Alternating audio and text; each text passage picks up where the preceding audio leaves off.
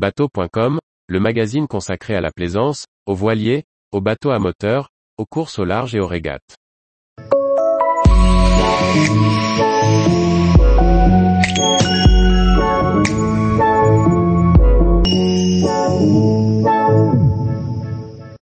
Trois équipements remarquables pour nos voiliers et bateaux à moteur. Par François-Xavier Ricardou. Navigation précise grâce au capteur de vent, entretien facilité pour garder un bateau propre, détail d'accastillage pour le rendre beau. Découvrez les derniers équipements à la pointe pour équiper vos bateaux.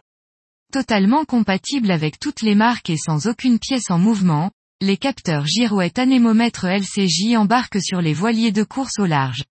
En IMOCA notamment, Thomas Ruyant l'a adopté en disposant un capteur en tête de mât et deux capteurs sur des matereaux à l'arrière. Ces capteurs ont été améliorés pour augmenter la vitesse de transmission des informations fournies, la centrale du bord faisant une analyse et une synthèse des trois données.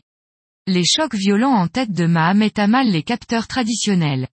Les modèles LCJ monobloc posent moins de soucis, évitant aux marins de grimper au mât pendant les courses. Ces capteurs sont 100% conçus et fabriqués en France et restent bien sûr disponibles pour la croisière. Revolve c'est la gaffe qui se roule.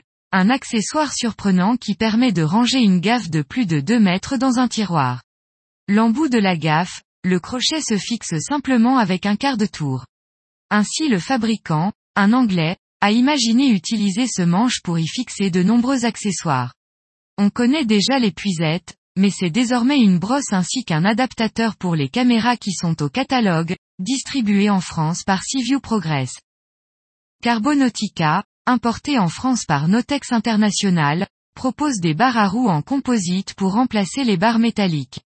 Imitation carbone ou en couleur, ces barres rencontrent un gros succès sur les voiliers de croisière. Ce fabricant propose aussi une lampe de pavillon très chic. Celle-ci est disponible de 1 mètre à 1,50 m.